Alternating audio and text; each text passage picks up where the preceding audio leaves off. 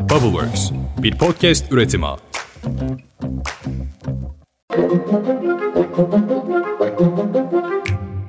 Günaydın. Bugün 22 Mayıs 2023. Ben Özlem Gülses. Bubbleworks Medya ile birlikte hazırladığımız 5 dakikada dünya gündemine hepiniz hoş geldiniz.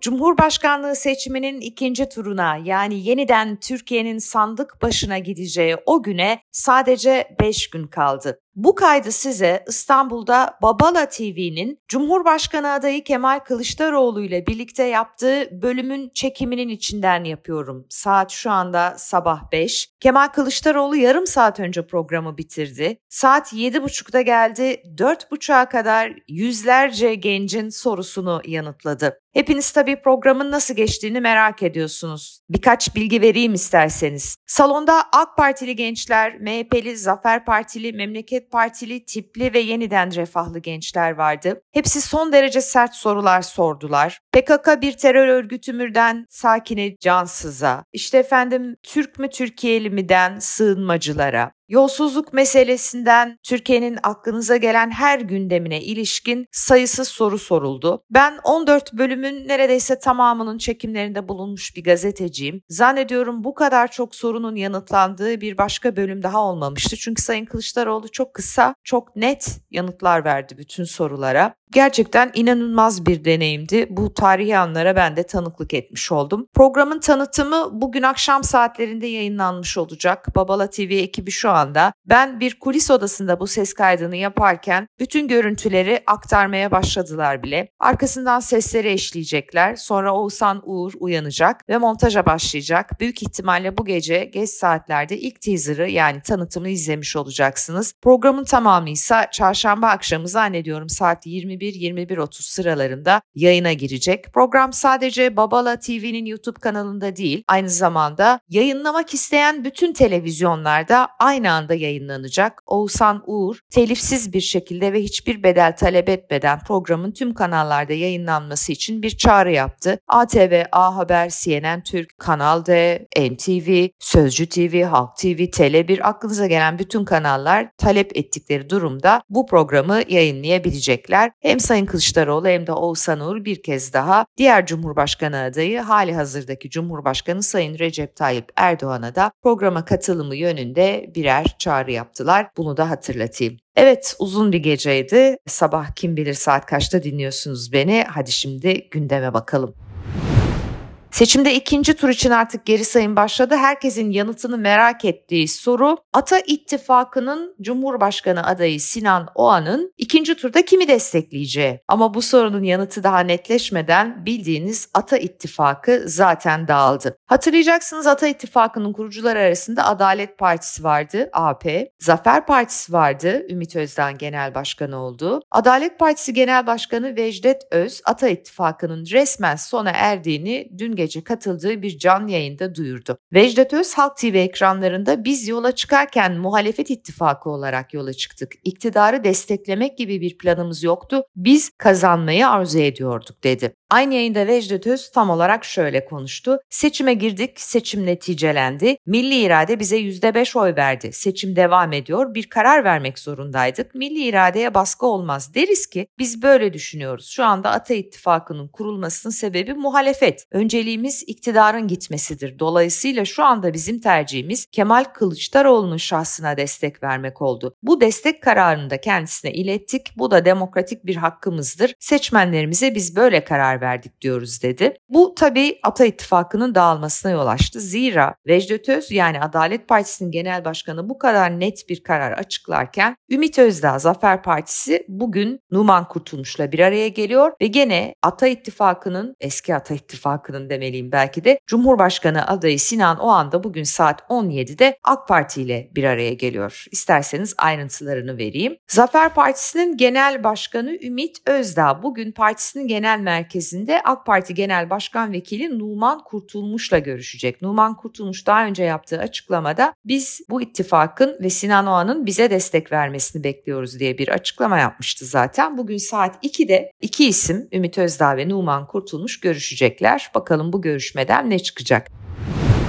Ama günün flash görüşmesi bugün saat 17'de aslında. Daha doğrusu bu bir basın açıklaması olacak. Sinan Oğan sosyal medya hesabından dün bir paylaşımda bulundu ve 17'de kararını açıklayacağını duyurdu. Gerçi daha önce de 19 Mayıs'ta kararını açıklayacağını duyurmuştu ve açıklamamıştı ama araya Dolmabahçe görüşmesi girdi malumunuz. Cumhurbaşkanı Erdoğan'la Sinan Oğan bir araya geldiler. Bir de fotoğraf verdiler. Oğan dün yaptığı paylaşımda Twitter'da Cumhurbaşkanlığı seçimlerinin ikinci turuyla ilgili tutumumuzu saat 17'de düzenleyeceğimiz bir basın toplantısıyla açıklayacağız. Yaptığımız istişarelerin de sonuna gelmiş bulunmaktayız. Bugünkü görüşmeler tamamlandığında artık kararımızı netleştireceğiz. Türk milletinin aziz evlatlarıyla bunu paylaşmış olacağız diye yazıyor. Devam ediyor Sinan Oğan. Kararımızı herhangi bir saykle değil, Türk milletinin geleceği ülkemizin birlik ve bütünlüğü ile istikrarının önemli olacağı, buradaki kelime istikrar önemli. Ayrıca meselelere farklı beklentilerle değil, ilkeler bazında baktığımızda bilinmesini isteriz diye yazdı. Büyük ihtimalle ya serbest bırakacak seçmenini o an ya da Cumhurbaşkanı Erdoğan'ı destekleyeceğini açıklayacak. Beklenti bu yönde, öngörü bu yönde. Gerçi Ata İttifakı diye bir şey kalmadı. Dolayısıyla bu %5'lik seçmenin içinde sadece Sinan Oğan'ın şahsına değil, aynı zamanda Zafer Partisi'ne ve tabii ki Adalet Partisi'ne de verilmiş oylar vardı. Muharrem İnce'nin protesto oylarının da buraya gittiğini hatırlatalım. Durum bu, aritmetik bu. Gündeme devam edelim.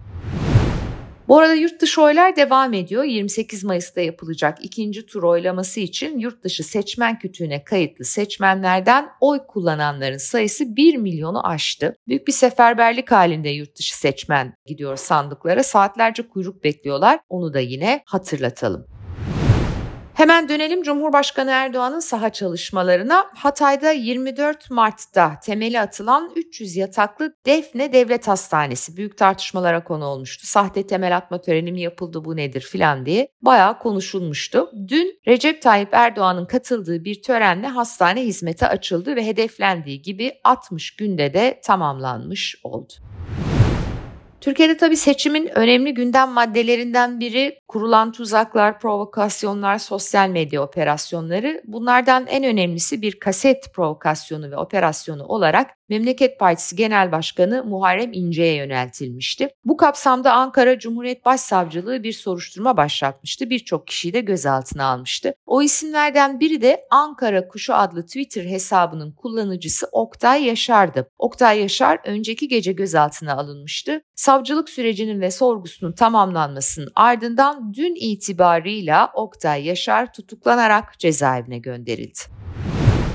Ekonomiye bakalım isterseniz zira seçimlerde önemli başlıklardan biri de tabii ki ekonomi. Seçimde ikinci tur için artık geri sayıyoruz ama Merkez Bankası'nın rezervleri erimeye, CDS puanımız artmaya ve döviz kurlarımız da yükselmeye devam ediyor. İktidarın kazandığı durumda mevcut ekonomik politikalarda ısrarcı olduğunu zaten belirtmişti Cumhurbaşkanı Erdoğan. Ne demişti hatırlayalım faiz politikamız devam edecek faizi düşürmeye devam edeceğiz demişti Erdoğan. İşte uzmanlar bu yaklaşımın sürdürülemez olduğunu vurguluyor. Ekonomistler Türkiye'yi kıtlık, kuyruk ve sefaletin beklediğini iddia ediyor. Amerikalı ünlü ekonomist Nurel Rubini kendisi bir ekonomik kahin olarak tanınır. Zira bütün krizleri öngörmüştü. Sosyal medya hesabından bir paylaşım yaptı. Türkiye'de Cumhurbaşkanlığı seçimlerine ilişkin değerlendirmelerde bulundu. Rubini diyor ki eğer Recep Tayyip Erdoğan Cumhurbaşkanlığı seçimini kazanırsa Türkiye tam teşekküllü bir kur krizi ve finansal krize girecek. Merkez Bankası'nın net rezervleri 60 milyar dolar ekside, cari açık her gün büyüyor Türkiye'de. En enflasyonda kontrolden çıktı. Sermaye kontrolleri bu tren kazasını ancak geciktirebilir diye yazdı. Sermaye kontrollerinden kastı ne? Biliyorsunuz birçok uygulama var Türkiye'de özellikle dövize ilişkin. Son olarak da Merkez Bankası'nın talimatıyla kredi kartından avans çekimi önce yasaklanmış, durdurulmuş. Arkasından bu kararın yanlışlığı anlaşılınca bu karar geri alınmıştı. Evet ne yazık ki uluslararası uzmanlar Türkiye'nin ekonomisiyle ilgili çok da olumlu bir tablo görmüyorlar. Seçim sürecinin önemli başlıklarından biri sandık güvenliği. İçişleri Bakanı Süleyman Soylu son olarak Oy ve Ötesi Derneği'ne hedef gösterdi. İçişleri Bakanı Soylu yaptığı sosyal medya paylaşımında sandıklarda siyasi partilerin birer temsilcileri ve müşahitleri olabilir. Oy ve Ötesi diye bir dernekse orada olamaz. Bu kadar açık ve net. Oraya gidiyorlar ve orayı terörize ediyorlar, baskı kurmaya çalışıyorlar. Buna müsaade etmemek lazım diye yazdı. Oysa ki bu yanlış bilgi çünkü anayasaya göre zaten oyunu vermiş her seçmen de sandık başında sabaha kadar bekleyebilir. Bu sandık kurullarının adil davrandığını, ahlaki davrandığını bizzat gözüyle kendisi denetleyebilir ve oyların sayım sürecinde o salondan bir milim bile ayrılmayabilir. Bu anayasal bir hak. Kaldı ki oy ve ötesi yasal bir dernek, bir gönüllüler organizasyonu ve tam da bu nedenle sandık başlarında görev yapıyorlar. Ama anlaşılan biz seçim gecesi yani 28 Mayıs Mayıs'ta bu meseleyi konuşmaya devam edeceğiz. Son olarak isterseniz önce tribünlere arkasından da Yunanistan'a bakalım. Adana Demirspor Beşiktaş maçında Beşiktaş taraftarları mecliste Hizbullah istemiyoruz sloganları attı. Hatırlayalım daha önce Fenerbahçe taraftarı benzer sloganlar atmıştı. Arkasından da Galatasaray maçında yine tribünlerden aynı ses yükselmişti. Son olarak da karşılaşmayı 4-1 kazanan Beşiktaş'ta taraftarlar mecliste Hizbullah istemiyoruz diye tezahürat yapmış. Hizbullah istemiyoruz.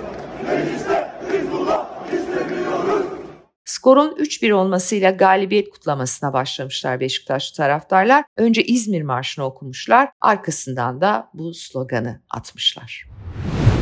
Yunanistan'da da seçim vardı komşuda. Resmi olmayan ilk sonuçlara göre yeni demokrasi %40'ı aşan oy oranıyla yarışı önde götürüyor. Mitsotakis seçim sonuçlarına ilişkin değerlendirmesinde halkın 4 yıl iktidarda kalacak güçlü bir iktidar istediğini ifade etti. İlk sonuçlara göre parlamentoda 140'ın üzerinde sandalyeye sahip olan yeni demokrasinin ikinci kez sandığa gidildiğinde de aynı oy oranını alması halinde sandalye sayısının 160'ı geçmesi ve tek başına iktidar olması bekleniyor. Evet haftaya işte bu gündemle başladık. Yarın sabah yine aynı saatte. Umuyorum uykum almış olarak. Tekrar kulaklarınıza dolacağım ve artık seçimlere geri sayarken yine size tek tek gerçekleri anlatmaya devam edeceğim. O zamana dek hoşçakalın efendim.